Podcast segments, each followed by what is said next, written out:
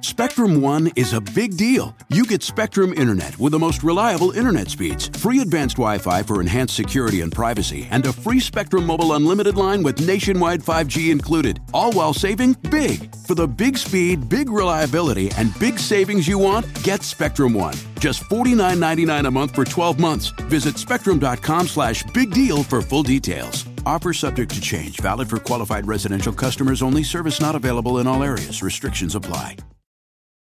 Good evening, everybody. We begin the ReidOut tonight with a win for progressive Democrats. 24 hours after the self imposed deadline to vote on a bipartisan infrastructure bill, a critical element of President Biden's agenda, progressive Democrats have fundamentally changed the game. And Democrats are now closer to getting what they and the president want. As progressives held the line, keeping the bipartisan bill known as the BIF tied to the larger reconciliation bill and policies the American public think are worth spending money on, like child tax credits and free community college and action on climate change. The White House made it abundantly clear whose side they're on. Oh, and it turns out it's Team Progressives. President Biden himself made the trip down Pennsylvania Avenue to make the hard sell. Following the meeting, he made clear that the timeline for a vote was irrelevant. I'm telling you, we're going to get this done. It doesn't matter when. It doesn't matter whether it's in six minutes, six days, or six weeks. We're going to get it done. There's no vote expected on the bipartisan infrastructure bill tonight, but today's events are a death blow to the false narrative that it was progressives who were blowing up the Biden agenda. Progressive Caucus Chair Pramila Jayapal acknowledged that the Build Back Better plan might be scaled back, but that they are at the table and ready. He was very clear the two are tied together. We're going to have to get, and look, he said, I support the BIF entirely. If I thought I could do it right now, I would.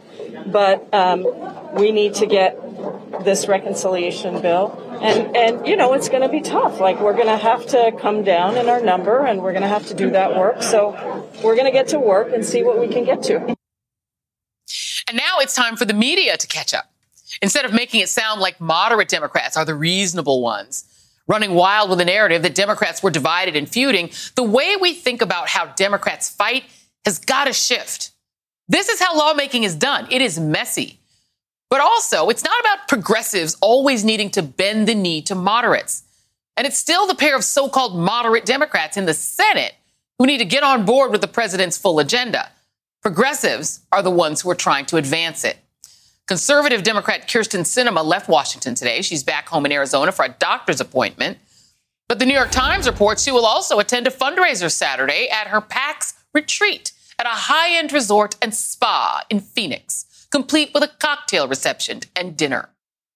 And then there's West Virginia's Joe Manchin, who, like Thurston Howell III, just before the three hour tour, addressed progressive activists from his yacht named Almost Heaven, since they could only get to him by floating up on kayaks to make their case. They need them. Hold pharma accountable. I agree with you 1,000%. We're on the same page, gang. We really are. If we can expand Medicare, adding dental, vision, and hearing coverage to Medicare, that's a real opportunity that we can do. Well, And we have that here. Let me just explain on that one. We will get to that eventually, but right now we can't even take care. of it. It's going to go broke in 2026. Let us fix and repair that first. That's not true. Tax the rich. We're taxing the rich. I agree. We're going to make the rich and the famous pay. eventually is doing a lot of work there. And while he claims they're on the same page, the reality is the country is on their side. Those activists and progressives in Congress, if you look at the polling, they're the ones with the popular positions. A majority of American voters support the infrastructure plan and the Build Back Better plan. Both bills, ones progressives have been trying to pass together.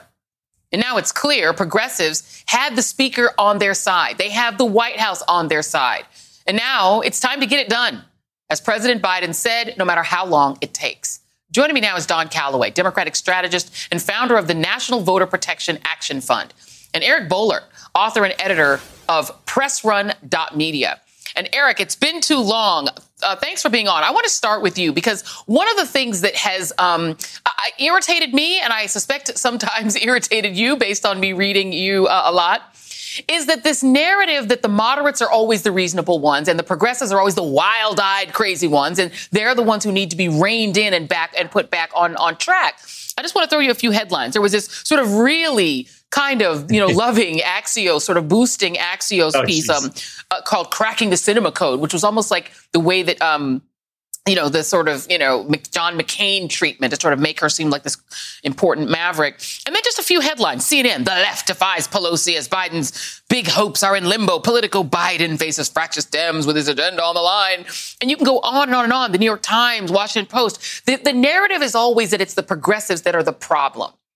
Where does that come from? And why does that seem to survive when the facts are the opposite? That it is literally the progressives pushing Biden's agenda? Yeah, they, they really are, and yeah, the, the the drama is just out of control. I mean, the New York New York Times last night claimed Biden had been humiliated because this artificial deadline had passed. You know, the New Yorker right. today called it a civil war. I mean, come on, it, it's very complex negotiations for a very complicated piece of legislation, uh, one of the largest you know this country has ever seen. So the press is really this is what happens when you stick to a narrative when you want when you want drama and a storyline and and an arc and deadlines and missed votes and things like that. But to your point, it's key. Look, the progressive wing of the Democratic Party is now the mainstream of the Democratic Party, and that the press, as you point out, is is playing catch up.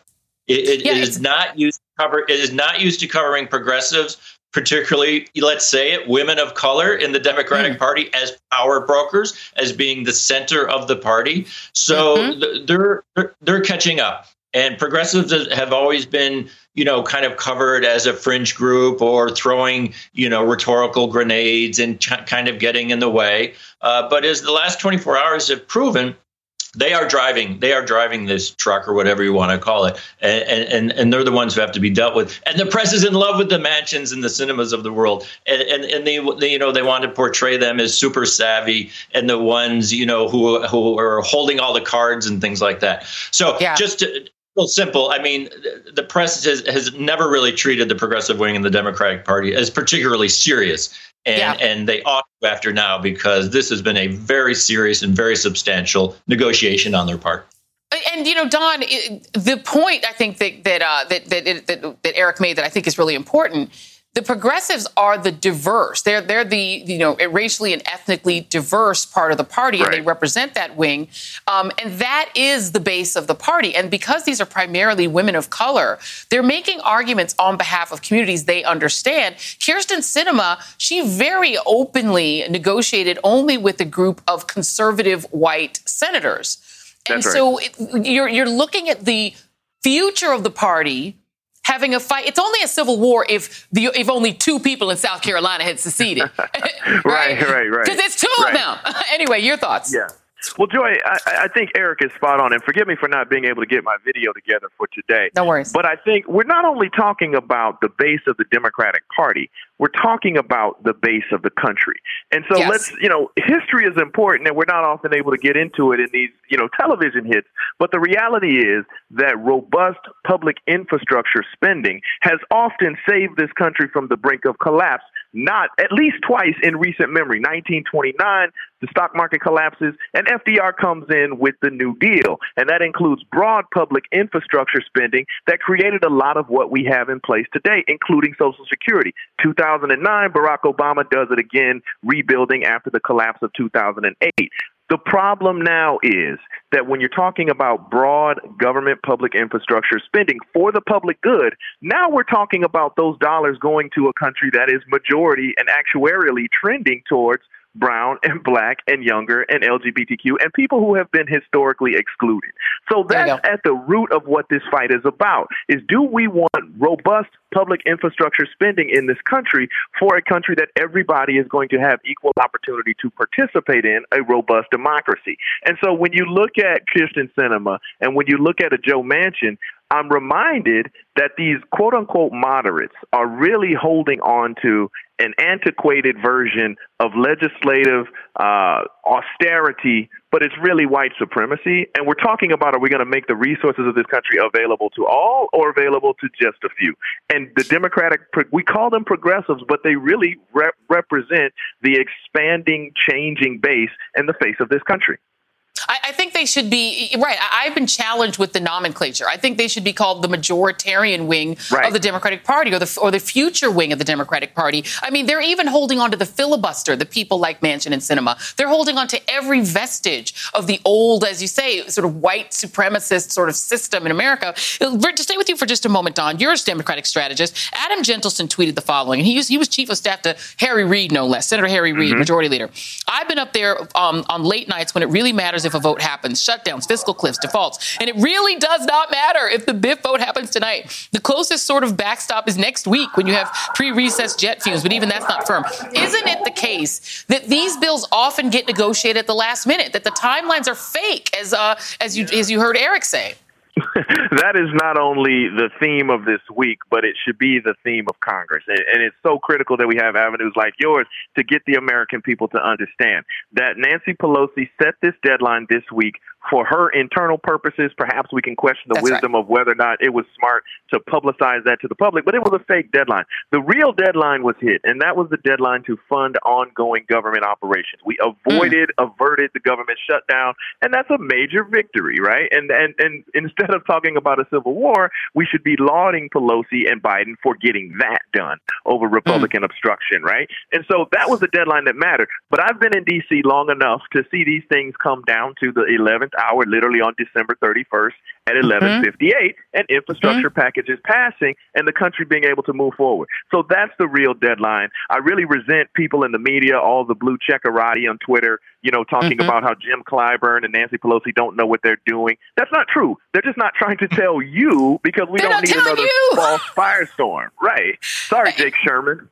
well, I mean, here's the here's the reality. Democrats in disarray, Eric, is the favorite theme of, of, of the political oh, yeah. media. It just is. Democrats in disarray always works. Well, two things. Number one, we don't talk enough, and we try to do this all the time. We made these wonderful graphics. I, I love my producers. They made these graphics. This is what's in the bills. This is not about progressive right. wing, you know, these labels. It's about what's in the bills. Is, do you want clean drinking water? Do you want high speed internet? Do you want new spending um, on, on, on things like climate change? Do you want, you know, your airports to be fixed? Do you want paid family leave, universal pre K? These are the things that we're actually negotiating is things that are policy you know the country spends seven trillion dollars on the on the military or whatever. It's like it's not it's not about the dollars, but also the the absence of Republicans doesn't get yeah. any coverage. They don't exist here. These are highly popular ideas with 60 and 62 percent support, and the Republicans are absolutely opposed to them. Why don't we talk more about that? Well, we just saw that with the COVID relief bill earlier this year, right? That was a bill that had 80% public support, yes. did not get one Republican vote in the House and the Senate. I didn't see two reports about what's the political fallout for the Republican Party for opposing a bill that was almost universally approved. You you talk about you know the polling for the infrastructure bill. It's like a Christmas list for list for most of Americans. Uh, and there's just an assumption, and we just saw it with the debt ceiling. There's just an absolute media assumption the Republicans are going to vote no on everything. Forget that the you know raising the debt ceiling has always been bipartisan. Forget that infrastructure bills have always been bipartisan. They're coming in with this radical agenda, and and they are just disappeared. They just don't have a role to play in any of this you know, the, the press hits the Democrats. Why can't you pass this bill? It's so popular. Why can't you pass this bill? Because they're doing it with one hand tied behind their back. Right. This right. again, this is an incredibly complicated piece of legislation, and you've got the entire Republican Party essentially saying no. So uh, you, I yeah. read I read long I read long reports about the update of the negotiations. The word Republican does not appear in the infrastructure coverage, and they love that. Yeah, they're getting away with a kind of extremism that is shocking yeah. that you can get away with it in, in a country where we have so much access to information. The level of extremism of the Republican Party is shocking and should be shocking, and I think we should we should report it as shocking. Um, and the Democrats, it's disarray with two people Two people in disarray. Don Calloway and Eric Boehlert. Have a great weekend, y'all. Thank you very much. Up next on the ReidOut, the Democrats' Manchin and Sinema, Manchin and Sinema, the Democrats' Manchin and Sinema dilemma. Whose interests are those two representing? And how should Democratic leaders deal with them? Former Majority Leader Harry Reid joins me.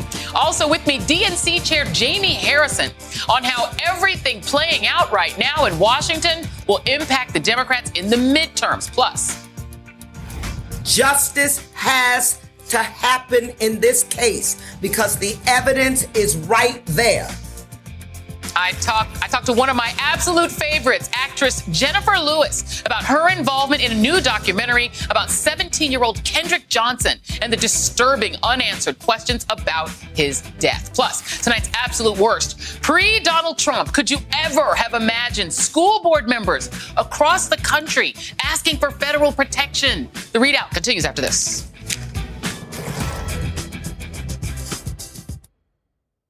Today and every day, Planned Parenthood is committed to ensuring that everyone has the information and resources they need to make their own decisions about their bodies, including abortion care. Lawmakers who oppose abortion are attacking Planned Parenthood, which means affordable, high quality, basic health care for more than 2 million people is at stake. The right to control our bodies and get the health care we need has been stolen from us. And now, politicians in nearly every state have introduced bills that would block people from getting the sexual and reproductive care they need. Planned Parenthood believes everyone deserves health care. It's a human right. That's why they fight every day to push for common sense policies that protect our right to control our own bodies and against policies that interfere with decisions between patients and their doctor. Planned Parenthood needs your support now more than ever. With supporters like you, we can reclaim our rights and protect and expand access to abortion care. Visit plannedparenthood.org/future. That's plannedparenthood.org/future.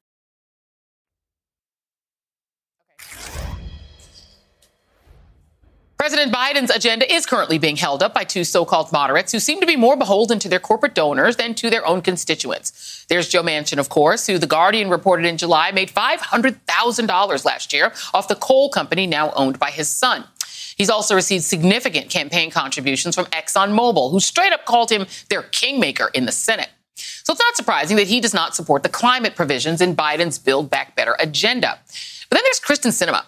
And we never really know where she stands. This was her incredibly disrespectful answer to reporters earlier this week, and by extension, to her own constituents in Arizona earlier. What do you say that progressives, progressives that are frustrated that they don't know where you are? I'm in the Senate. Right here. The progressives? There are progressives within the Senate that are frustrated that they don't know where you are either. Uh, I'm, I'm like literally right here the elevator. As we've said before on this show, Sinema used to be somewhat of a progressive. In 2010, she said that Congress should use reconciliation to pass health care reform. The following years, she even tweeted that asking big corporations and the rich to pay their fair share is common sense, not class warfare. And if you think that's going too far back in time, here she is in 2018 campaigning on lowering prescription drug prices. Growing up, our family struggled to make ends meet, and we didn't have health insurance. No child should go without a doctor, and no family should be bankrupted by medical bills. We need to make healthcare more affordable with access to the lowest cost prescriptions and fix what's broken in the system. I'm Kyrsten Sinema. I sponsor this message because every American deserves quality, affordable health care. Well, but now, Sinema has said she's against that provision in the bill, as well as the corporate tax increase. Might have something to do with the hundreds of thousands of dollars groups lobbying against the bill have donated to her this year. Plus, Salon reports that her former top aide is a lobbyist for JP Morgan Chase, which does not support that tax increase. Not to mention her extremely strange internship last summer at a winery owned by a private equity donor, where she also hobnobbed with other multiple, with multiple other donors at a fundraiser. So how do Democrats deal with Senators Manchin and Sinema and get Biden's agenda passed? Joining me now is perhaps the greatest expert on the subject, former Senate Majority Leader Harry Reid of Nevada. Um, it's always great to talk with you, Senator Reid. And I'll just throw it out there to you. If you are in the position of having to deal with somebody, let's start with with um, with Manchin, who you are accustomed to. How do you deal with him? There's no state in the union that needs more help than West Virginia. And in my opinion, Joe Manchin's hurting his own state.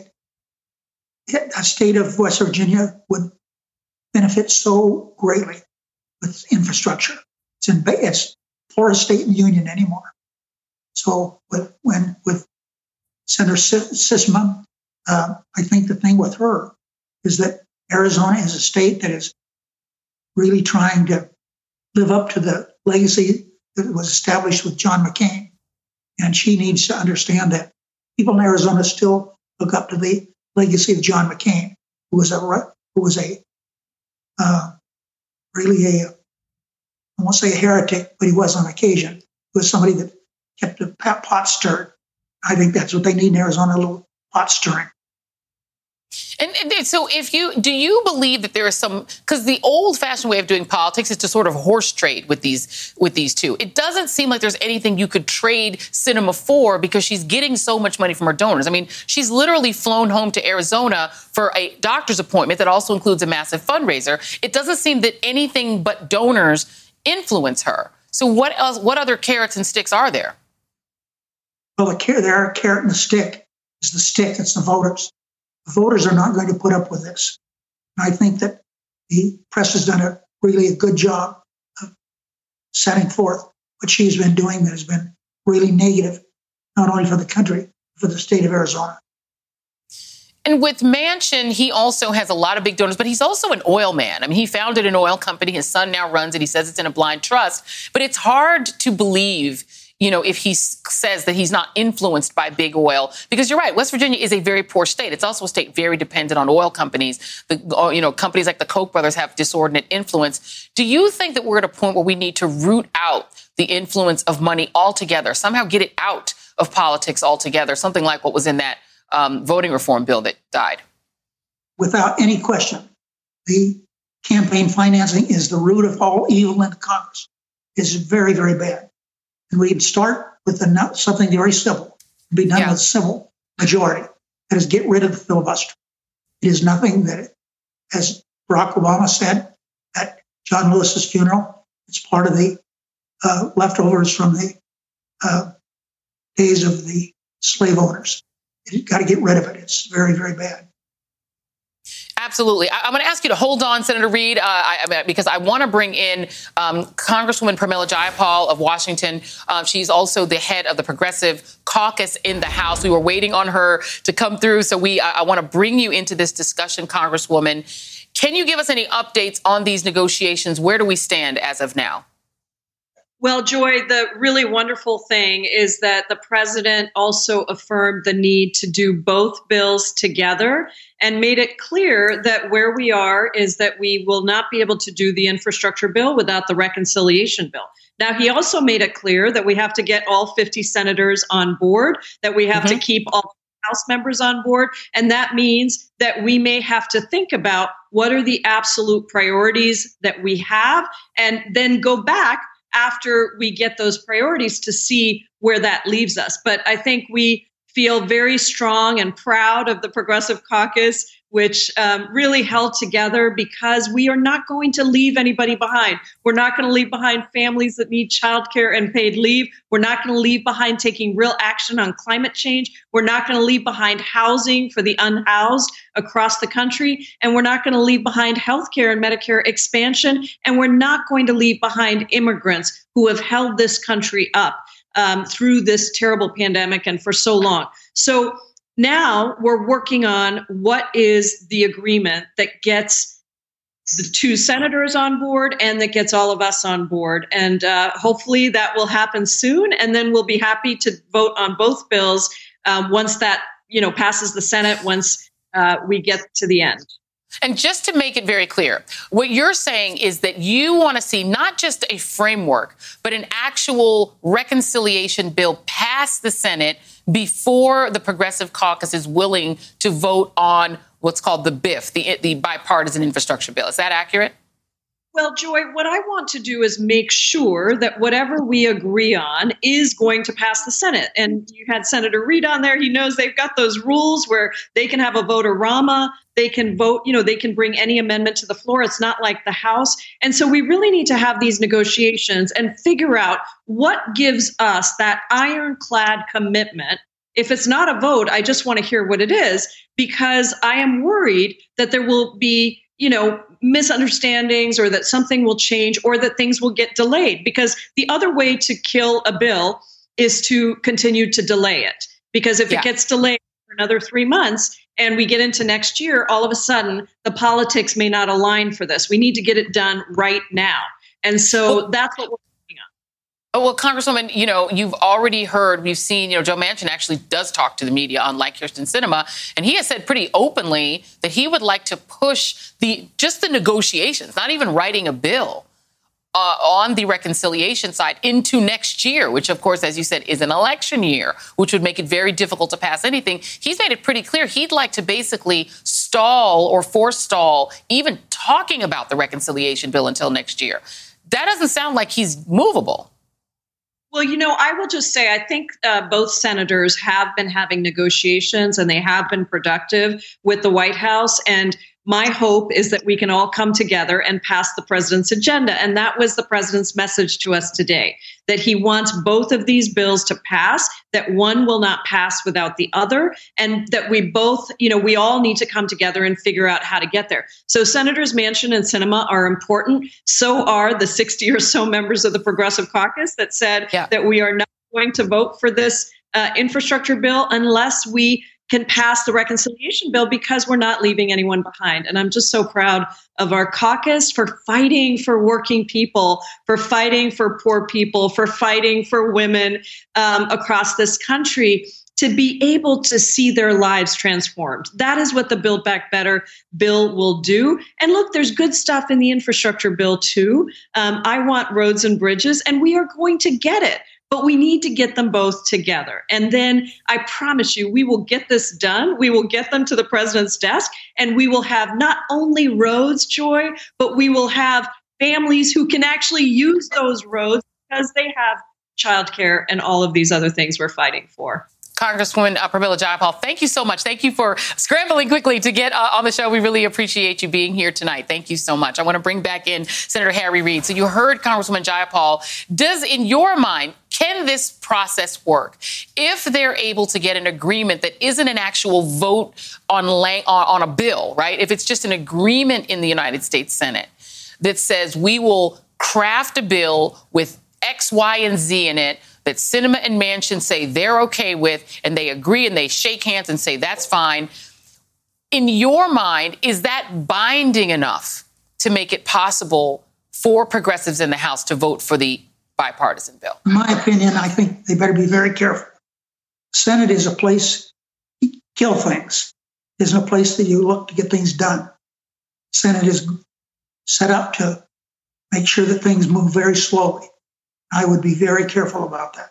I believe that infrastructure bill is so important. You hear all these terms about reconciliation, all these other terms. But what we're talking about is infrastructure. That's climate change getting rid of all the cement we have around the country, a lot of it at least, doing something about our bridges or dams or rivers, making sure that American people have some progress in this regard right now. Uh, it's just a lot of talk. And I think that we, we need something specific, not something that is, uh, we'll do it some other time. You heard it. You heard it here first, Senator Harry Reid, who would know. Um, thank you so much for being here. We really appreciate your expertise. Thank you very much. You heard it pass a real thing before you agree to give Manchin and Sinema their infrastructure bill. You heard it here first.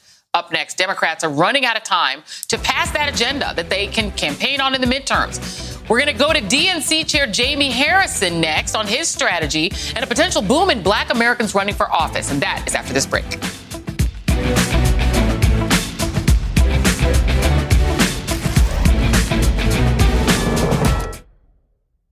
Spectrum One is a big deal. You get Spectrum Internet with the most reliable internet speeds, free advanced Wi Fi for enhanced security and privacy, and a free Spectrum Mobile Unlimited line with nationwide 5G included, all while saving big. For the big speed, big reliability, and big savings you want, get Spectrum One. Just $49.99 a month for 12 months. Visit spectrum.com slash big deal for full details. Offer subject to change, valid for qualified residential customers only, service not available in all areas. Restrictions apply. Whether you're a morning person or a bedtime procrastinator, everyone deserves a mattress that works for their style. And you'll find the best mattress for you at Ashley. The new Tempur-Adapt collection at Ashley brings you one-of-a-kind body-conforming technology, making every sleep tailored to be your best. The collection also features cool-to-the-touch covers and motion absorption to help minimize sleep disruptions from partners, pets, or kids. Shop the all-new Tempur-Adapt collection at Ashley, in-store or online at ashley.com. Ashley, for the love of home.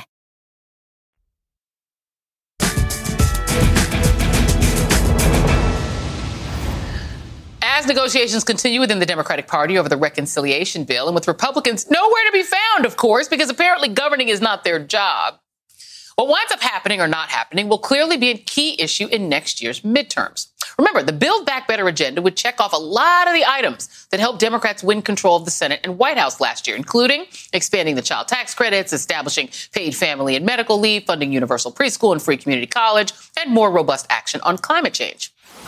With me now is Jaime Harrison, chair of the Democratic National Committee. How are you processing, Jaime? Thanks for being here. How are you processing these negotiations? Is the reconciliation bill, in your view, or the BIF bill, are they must passes for the midterm strategy to work, in your view? The Democrats' midterm well, strategy. Well, Joy, thank you for having me. Listen, the, the message for Democrats going into 2022 is that we deliver. Democrats deliver. Republicans obstruct, Republicans don't do anything else, but we deliver. We were able to do that with the American Rescue Plan. But these two bills are essential for our candidates to run on uh, uh, next year. And so we got to continue to deliver for the American people. And I can tell you, Joy, you know, the, the debate between 1.5 and 3.5, that is a beltway debate. In the yes. barber shops and in the beauty shops, all they care about is what are you doing for me and my family and my community. And so mm-hmm. that's the thing that I am telling my members you got to focus on. Just get something done so that we can go to the American people and say, when we ran the last time, we promise you this. Now, when we are in power, we were able to deliver this. Now we need bigger majority so we can do even more. Yeah. And I mean, part of the issue too is that there were some big things that didn't get done. Right, voting rights didn't get done. In fact, the Voting Rights Act, Act uh, Voting Rights Act is on its deathbed, uh, and police reform didn't get done. So does that make it more urgent because those two things weren't done? And if voting rights didn't get done, eh, aren't you also going to have a hard time getting voters even into the polls because the obstruction against them? Well, well listen, we definitely going to have to deal with uh, the situation at the polls. But you know what? We always do, and, and we will continue to do that. But what, what voters want to see is that we're going to fight, that we're going to put everything on the line and do everything that we possibly can to fight. I mean, the reality is we have a 50 50 Senate, and, uh, and everybody has to be on good behavior and on the same yeah. page in order to get the vice president to break the tie. Well, you can't think that you can uh, really deliver you know, when you step back and look at what Joe Biden is trying to do, we haven't done legislation this large since probably FDR. Maybe you can say LBJ, but FDR probably is the best comparison. Mm-hmm. FDR had huge majorities in the House and the Senate. We got a three seat majority in the House, and we yeah. got we got we got the need the vice president to break the tie in the Senate. But we're yeah. still trying to do something on that magnitude. We need yeah. more margins. And so we got to get more, you know, we got to get more bodies in the House and the Senate to do the, even more for the American people. The problem is, you know, the, the more bodies argument says, but people say, but we already gave you more bodies and you didn't do anything. But let, let's let's go to this other thing. And this is one of my favorite topics, and I know one of yours too. I want to talk about the South. There yes. are so many Southern races that are hot this year. And there are so many African Americans running. Cheri Beasley in North Carolina, Val Demings in Florida, uh, Krystle Matthews in South Carolina. Um, you've got Chris Jones in Arkansas, Mandela Barnes in, you know, outside the South, um, Pennsylvania, Wisconsin. There's Malcolm Kenyatta in, uh, in Pennsylvania. Um, you've got even somebody in Iowa, but even Charles Booker in Kentucky. Why do you think there's such a, a, a huge crop of black candidates in this particular cycle? Well, you know, Jory, we've been building on cycle by cycle. Uh, you know, about four years ago, we had, uh, you know, Stacey Abrams uh, in Georgia. Um, uh, we, we had gubernatorial candidate in Florida. And we, when you think about it, uh, they really broke, they started to break through on that ceiling. Stacey's you know, we are really standing on Stacey's shoulders in terms of statewide. You remember yeah. you were the, the first reporter that actually had, uh, I think it was all five of the black candidates yeah. running for the United States Senate on your show last cycle. And what we're going to see is a continuing, uh, you know, black candidates bring a type of energy uh, to to Democratic politics uh, that you don't see or we haven't seen in a long time. They're yeah. able to galvanize the, the, the the the body politic and get people yep. excited. And so yeah. I think you're going to see more and more black candidates uh, come up. I mean, right now we got six African American lieutenant governors. Um, you know, one of them, Mandela Barnes, is running for the United States Senate, and I think you'll continue to see uh, the growth of African Americans running on a statewide uh, basis and winning. And, and not to, to say nothing of Stacey Abrams herself, whose gubernatorial race, presumable gubernatorial race, presumptive gubernatorial race in Georgia will be the probably the hottest race in the country. Um, you know, the hottest race. oh, 100%. 100%. Don Calloway earlier, who I'm sure you know well, made a point that yep. this fight that we're having in Washington, in a lot of ways, is about the diverse part of America finally being able to benefit from government in a big and, and, and serious way. Do you think that's part of why the fight's been so hard?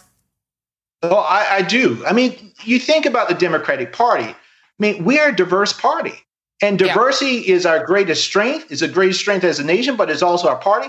But along with diversity come some challenges. That means you sometimes you, you come from different communities, you come from different backgrounds, you think about and prioritize things differently. So that means yep. it's going to take a little more to, to get yeah. to consensus in order to get it. But in the end of the day, when you do, it's a stronger it is a stronger product because of.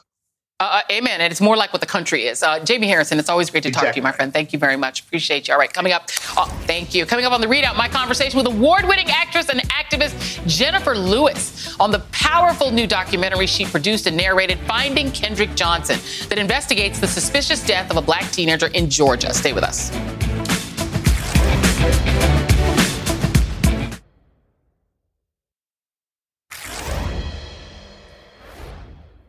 We now bring you the story of Kendrick Johnson, whose lifeless body was found upside down, wrapped in a wrestling mat at his high school gym in southern Georgia.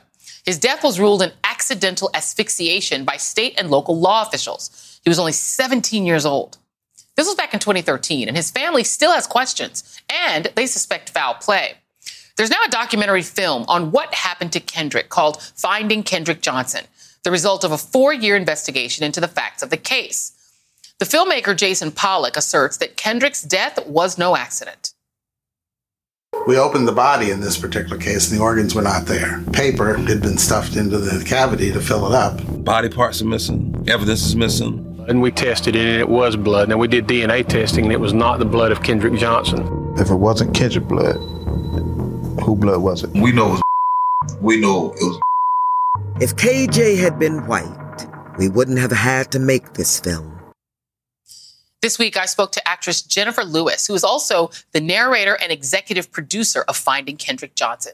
And I asked her how she got involved in the project.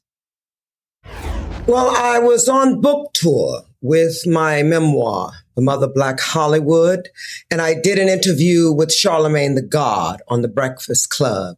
A young man asked me to take a photograph with Mike Brown and ask if I could if he could send it to the director, Jason Pollock. He did. And Jason, in that photograph, saw my passion and called and asked me to narrate this amazing documentary. Yeah, let's let's play. And I want to say this, is, to you, Please do. Uh-huh. I just want to tell you, it's the hardest thing I've ever done to sit I can imagine. and talk about them taking this boy's organs and killing him. I can only imagine. Let's play a little clip of the documentary for those who are watching. A five foot ten kid decided to go head first into a six foot mat, then realized after he was stuck that he was gonna die down there. And then he died down there, stuck. Somehow silently, with a gym full of kids playing basketball and changing classes around him. Then his shoes magically appeared on the top of his body, inside the mat shoved into the hole. His legs became twisted in the mat. There are so many discrepancies in this case. The original finding that he died of accidental asphyxiation versus the finding that it was blunt force trauma. The organs being missing.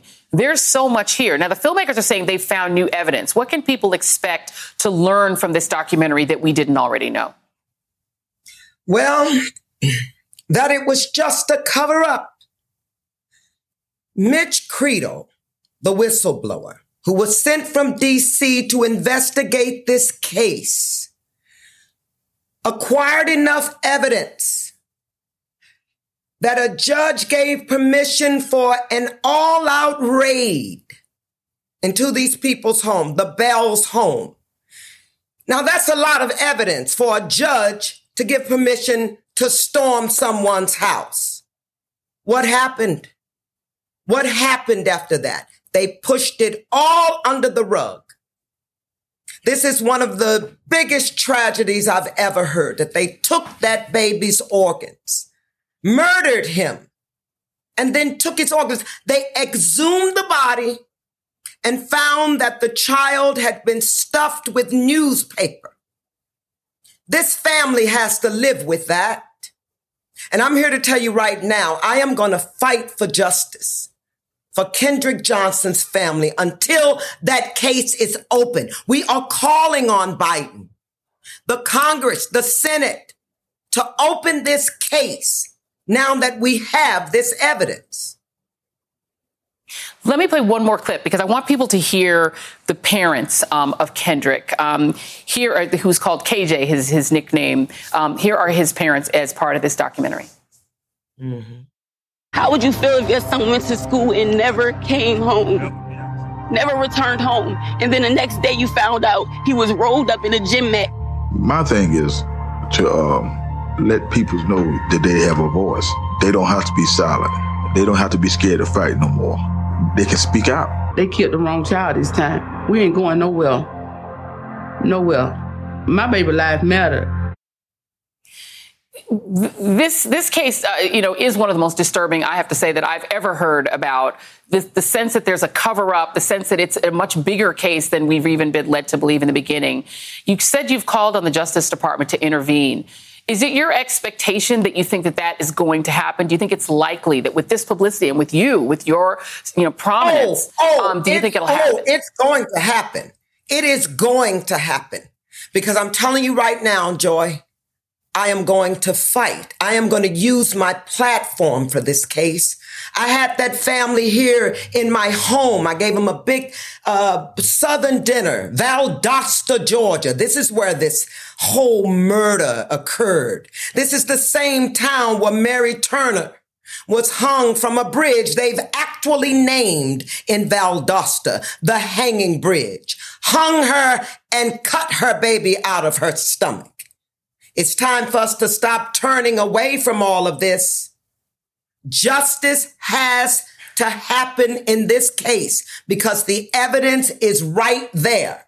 Imagine being the mother of this child, 17 yeah. years old, knowing somebody probably rich and white are walking around with his organs.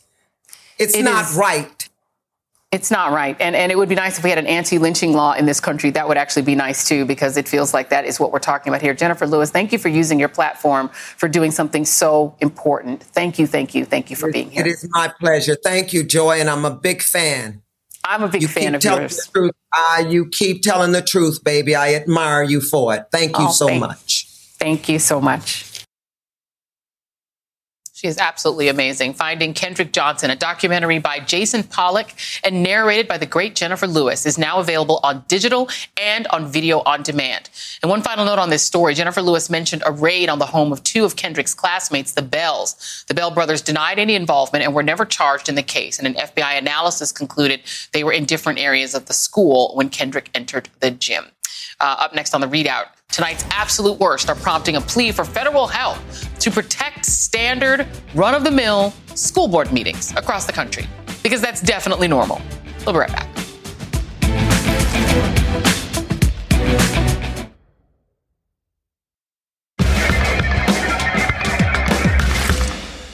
Okay, remember when the fight against COVID was about the actual virus? Now it's about so much more. It's a war against misinformation and political extremism. And it's all thanks to the outrage machine on the right, run by conservative operatives, the same ones that created the meltdown over critical race theory. They've kind of moved on from that nonsense, at least for now, putting all their resources into something else instead the anti vaccine con job and making sure it unfurls very close to home. We should take our kids and we should pull them out of school. Don't Touch me. So that we Don't How much money did you and your touch Don't Hey, hey, hey. Whoa, whoa, guys, come on, come on. Hey, officers, officers, please come to the room. We know who, we you, know are. who you are. We know, we who, know you who you are. You can leave we freely, but we will find you, and we know you who you are. You will never be allowed in public again. The once fringy anti vax movement has been hijacked and radicalized by a far right agenda, which puts a dangerous target on the backs of educators and young people. It's why the National School Boards Association is asking for help, saying in a letter to President Biden America's public schools and its education leaders are under an immediate threat. These heinous actions could be the equivalent to a form of domestic terrorism and hate crimes. This all comes as California will enact the nation's first coronavirus vaccine mandate for eligible students statewide. And as Justice Sonia Sotomayor denies a request from New York teachers to block that state's vaccine mandate. Look, mandates work. History is on our side here. State governments that began issuing vaccine mandates for measles in the 1960s had up to 51% fewer cases than their neighboring states without the order. Those are the facts. What are not facts are what you hear from people like this guy saying mandates will open a pit of hell, or this nurse who claimed that the vaccines will make you into a magnet. Oh, I wouldn't mind being a magnet. You wouldn't trust these folks with your kids, guys. And guess what? Neither would these right wing operatives. Yet some of these operatives are even in those meetings pretending to be parents or prepping parents on what to say. Because in the end, it's about preying on parents' fears about their freedom not to wear a mask and to die in a cynical attempt to help Republicans win in 2022. Which makes the conservative fake outrage machine that's targeting school boards tonight's absolute worst. Oh, and before we go, a palate cleanser to end the week. Tonight's moment of joy takes us to New York City, where the tragedies of 2020 have been turned into art. Yesterday, an exhibit called See Injustice was unveiled in Union Square, including 10 foot wooden sculptures of George Floyd, Breonna Taylor, and Congressman John Lewis, the three busts shining in the heart of New York City. They stand as an honor to their memory and, to a, and a reminder of great injustice. And that is tonight's ReidOut.